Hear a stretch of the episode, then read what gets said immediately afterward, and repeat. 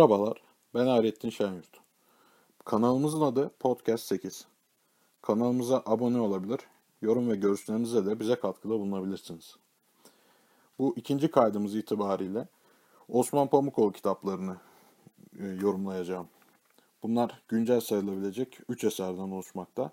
Strateji, Baş Döndürenler ve Trampetler Çalarken isimli bu eserler. Evet başlayabiliriz. Edebi üretkenliğiyle de dikkat çeken paşamız, eserlerinde klişelere yer bırakmayarak da takdir topluyor. Öyle ki çoğunlukla onun hızına, kitap yazma hızına yetişemeyen inkılap yayınları, imla hataları ve düzeltilmemiş versiyonlarla dolu baskılar meydana getirebiliyor. Ayrıca bu eserler içerik olarak çetrefilli denilebilecek konuların altından da rahatlıkla kalkabiliyor. Genel değerlendirmeler değişime tabi olsa da gözden geçirilmesi zorunlu olan baskı hataları ve benzeri unsurlar ortadan kaldırılınca eserlerin değeri daha da iyi anlaşılacaktır kanaatindeyim. Bu üç eser de İnkılap yayınlarından. Özellikle Baş Döndürenler isimli eser ikinci baskısı itibariyle 2017 olmasına rağmen şimdiye kadar okuduğum kitaplar arasında en çok madde hata barından hatta açık ara bir eser olarak da dikkat çekiyor. Strateji isimli kitap ise 2016 baskısı ve mottosu yenecek ve kazanacaksın. Ee, Pamukoğlu teşekkür kısmında eseri yazmasına vesile olan Sinan Meydan'a olumlu teşviklerinden ötürü de teşekkür ediyor. Trampetler Çalarken adlı eser ise en son çıkan kitabı. O da 2017 baskısı ve İkinci Dünya Savaşı'nın en aykırı dörtlüsünü masaya yatırıyor. Bu noktada bir soru soracak olsak kitap kitaplar arasında geçişkenlik var mı şeklinde cevaben tarihler ve coğrafyalar değişse de askeri tarihin convergence'ı yani bir noktaya yığılan, yığınak yapan diye tarif edebileceğimiz askeri tarihin bu özelliği açısından aynı ufka bakan eserler olduğunu söyleyebiliriz.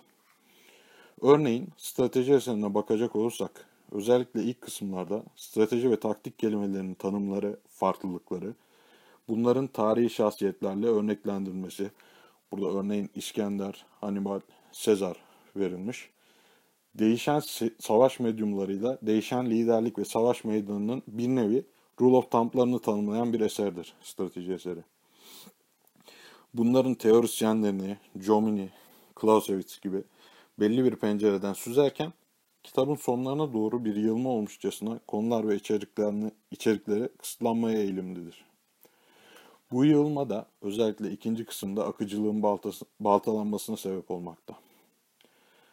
Bu noktada Lawrence Friedman'ın alfa yayınlarından olması lazım. Stratejik kitabı Türkçe versiyonu 1000 artı sayfayken bu orijinalde 798 sayfa civarlarında olan bir eser. Bu eserinde yani strateji eserinde 1000 artı sayfaları rahatlıkla kaldırabileceği söylenebilir. Bu noktada sizlere kitaptan dikkatimi çeken bir kısım okumak isterim. Sayfa 385-386 Bu bakımdan Amerikan İç Savaşı 1914-1918 savaşının öncüsü olmuştur. Bu savaş büyük orduları, demir yollarını, telgrafı, zırhlı gemileri, demiryolu topçusunu, balonları, siperleri ve tel engelleri içermiştir. Bir bakıma iç savaş ilk modern savaş olmuştur. Kuzeyin sanayisi, güneyin askeri niteliklerini ve cesaretini geçersiz kılmıştır. Modern silahların süratle gelişen ateş gücü bütün askerleri siperlere çekmiştir. Yine de Avrupa Genel Kurmaylarının 1914 askeri planları geleneksel bir hareket harbini içermiştir. Lord Kitchener dışındaki başlıca profesyoneller Avrupa'daki savaşın birkaç ayda sona ereceğine inanmışlardı. Bu görüş Man Muharebesi'ne kadar devam etmiş, bu muharebeden sonra Batı'da siper savaşına geçilmiştir. 1915 başlarında siperler denizden İsviçre'ye kadar uzanıyordu. Bu durumda klasik metodu uygulamak için kanat yoktu ve hareket harbi yapmak imkansızdı. Makinalı tüfeklerle ve topçu ile konulan siperler kısa süre sonra uzun süreli topçu ateşini gerektiren ve böylece baskın etkisinin yok olmasına sebep olan dikenli tellerle korunmaya başlandı. Evet bu Goodreads'te de paylaşımını yaptım. Güzel bir kesimdi. Kitabın genel e, entropisini de anlatan güzel bir kısımdı. Ayrıca muhtemelen bu kitapta olmasa bile kesinlikle bu üç kitaptan birinde ilginç bir bilgi olarak dikkatimi çeken Napolyon'un koruması olmak için en az 7 savaşta yaralanmış olma kriteri gibi başka yerlerde rastlama ihtimaliniz oldukça düşük olan bilgiler mevcut. Bunlar dışında yazarın önemli yer verdiği savaş biliminin teorisyenlerinin tarihi şahsiyetlerden esinlenmeleri, örneğin Napolyon Jomini bağı gibi ve bunların daha detaylı anlatımları bulunmakta. 300 sayfalardan itibaren deniz stratejisi, hava stratejisi üzerine teorisyenlerle ilgili, ilgili bilgiler bulunmakta. Sonuç olarak daha fazla geliştirilip güncellenebilecek bir eserdir. Burada başka bir soruyla araya girecek olursak kaynakçalar yeterli mi? 3 kitap içinde bu soru. Cevaben kitapların son kısmında kaynakçı olarak paylaşılsa da gerek sayı gerekse içerik açısından hepsinde de iyileştirme yapılabilir kanaatindeyim. Stratejide 43, baş döndürenlerde 35, trampetler çalarken de ise 25 kaynak girisi bulunmakta. Neticede strateji kitabı üzerine daha uzunca konuşulabilecek ve gelişme sağlayabilecek bir eserdir. Örneğin savaş tarihinin etkin sınıflandırılması, sanayi savaş ilintisinin irdelenmesi ve benzeri hususlarda çeşitlendirmeler yapılabilir. Bu noktada ikinci kitap olan Baş Döndürenler ise kapağında anlaşılabileceği üzere Türkiye tarihi üzerine bir eserdir.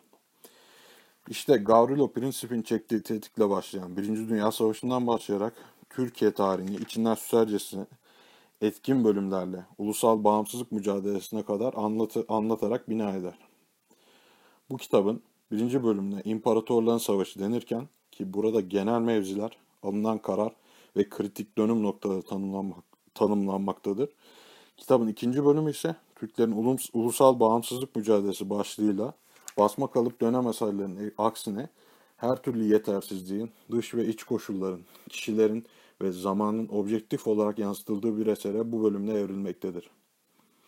Kitapta baş döndürenler tanımı bir kez geçmektedir ve oradan eserin başına evrilmiştir. Daha önce belirttiğim yazım hataları ve benzeri ikinci baskıda olmak üzere dışında kitapta eksik olduğunu iddia edebileceğimiz belki de tek kısım mevzu durum haritalarının eksikliği olabilir. Nice sayfalar dolusu sırf yazmış olmak için belki yazılan ve kısmen hamasi yönleriyle edebi eserlikten uzaklaşan çoğu eserde bile haritalar bulunurken bu eserde 2-3 sayfa yer kaplayacak ve kitabın faydalı satırlarıyla çarpan etkisi yaratacak haritaların kullanılmaması gerçekten enteresan. Kitabın enteresanlarından biri de 42. Piyade Alayı'nın hikayesini anlatan kısmıdır ve alayın son komutanı olan Pamukoğlu'nun sancağı ve Kur'an'ı teslim etmesine dair bilgiler içermektedir. Beni bu eserde en çok etkileyen ise Kurtuluş Savaşı'nın matematiğine bu kadar hakim bir eser olup bunu nispeten küçük bir hacimde yani yaklaşık 475 sayfa başarabilmiş olmasıdır. Evet bu noktada kitaba tekrar bir göz atacak olursak burada etkin kullanılan bölümlerden biri de Büyük Taarruz'un gün be gün anlatılması, diğer Sakarya Meydan Muharebesi ve Büyük Millet Meclisi'nin açılması gibi bölümlerin gerçekten objektif bir dille anlatılması. Ee, sadece tek bir pen- pencereden bakmayarak olayların kaynak çeşitlendirmesi, buna değineceğim zaten birazdan. Ee, çok etkili kullanılmış bu kitapta. Onu söylemem gerekir. Yani yabancı kaynaklardan yaptığı çeşitlendirmeler takdire şayan. Bu noktada son kitabımıza, üçüncü kitap olan Trampetler Çalarken'e geçecek olursak, bu da savaş tarihi üzerine ve İkinci Dünya Savaşı'nı özelinde anlatan bir eserdir. Burada karakter olarak elimizde dört general vardır. Erwin Rommel, Alman general ve teorisyen, lakabı çöl tilkisi, sonra Feldmarschall. Kitabın en özen gösterilen kısmı olarak görülebilir, iddia edilebilir. Alt başlıklar arasında şimşek kararlar, gördüğün her kıpırtıyı ezeceksin ve mükemmel şeyler az bulunur sayılabilir. Daha önce de belirttiğim gibi birinci Rommel bölümü kitabın, kitabın ortalamasından daha iyi bir etki bırakmaktadır. İkinci bölüm George Patton lakabı Yeşil Eşek arasıdır. Bunda da Patton'a ayak uydurulsaydı İkinci Dünya Savaşı'nda kayıplar daha az indirgenebilirdi tezini destekleyen tanımlayıcı bölümler ve bilgiler mevcuttur. Burada Patton'ın içinde bulunduğu durumları ve diğer özellikle müttefik generallerle juxtaposition yani bir nevi karşılaştırması irdelenmeye çalışılmıştır.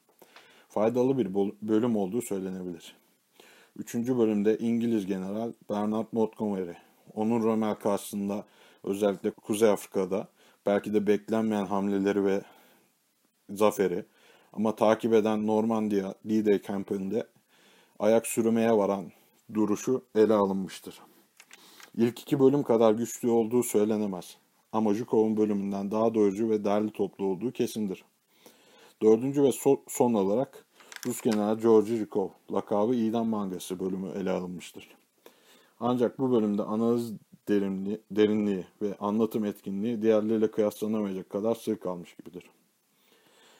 Bunların yanı sıra kitapta teknik detaylar yeterlidir ve en azından Patton ve Montgomery'nin içe, iç içe geçen bölümleri etkin şekilde anlatıma eklenebilmiştir.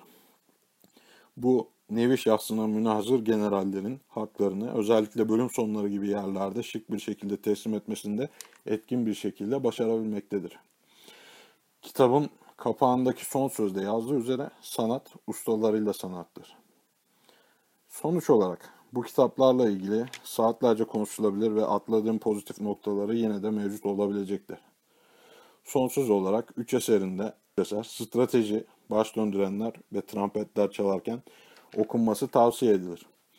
Bu kitaplara 10 üzerinden not verilecek olsaydı bence strateji 8 ila 8,5 puan, baş döndürenler bu imla hataları ve benzeri sorunlar olmasaydı 10 puan da denilebilirdi belki ama 8 puan diyorum ve trompetler çalarken 6 puan olarak tanımlayabiliriz. Bu kaydımızı sonlandırırken beni dinlediğiniz için teşekkür ederim. Podcast 8'e abone olabilir, yorum ve görüşlerinizi bizimle paylaşabilirsiniz. Dinlediğiniz için teşekkür eder. İyi günler dilerim.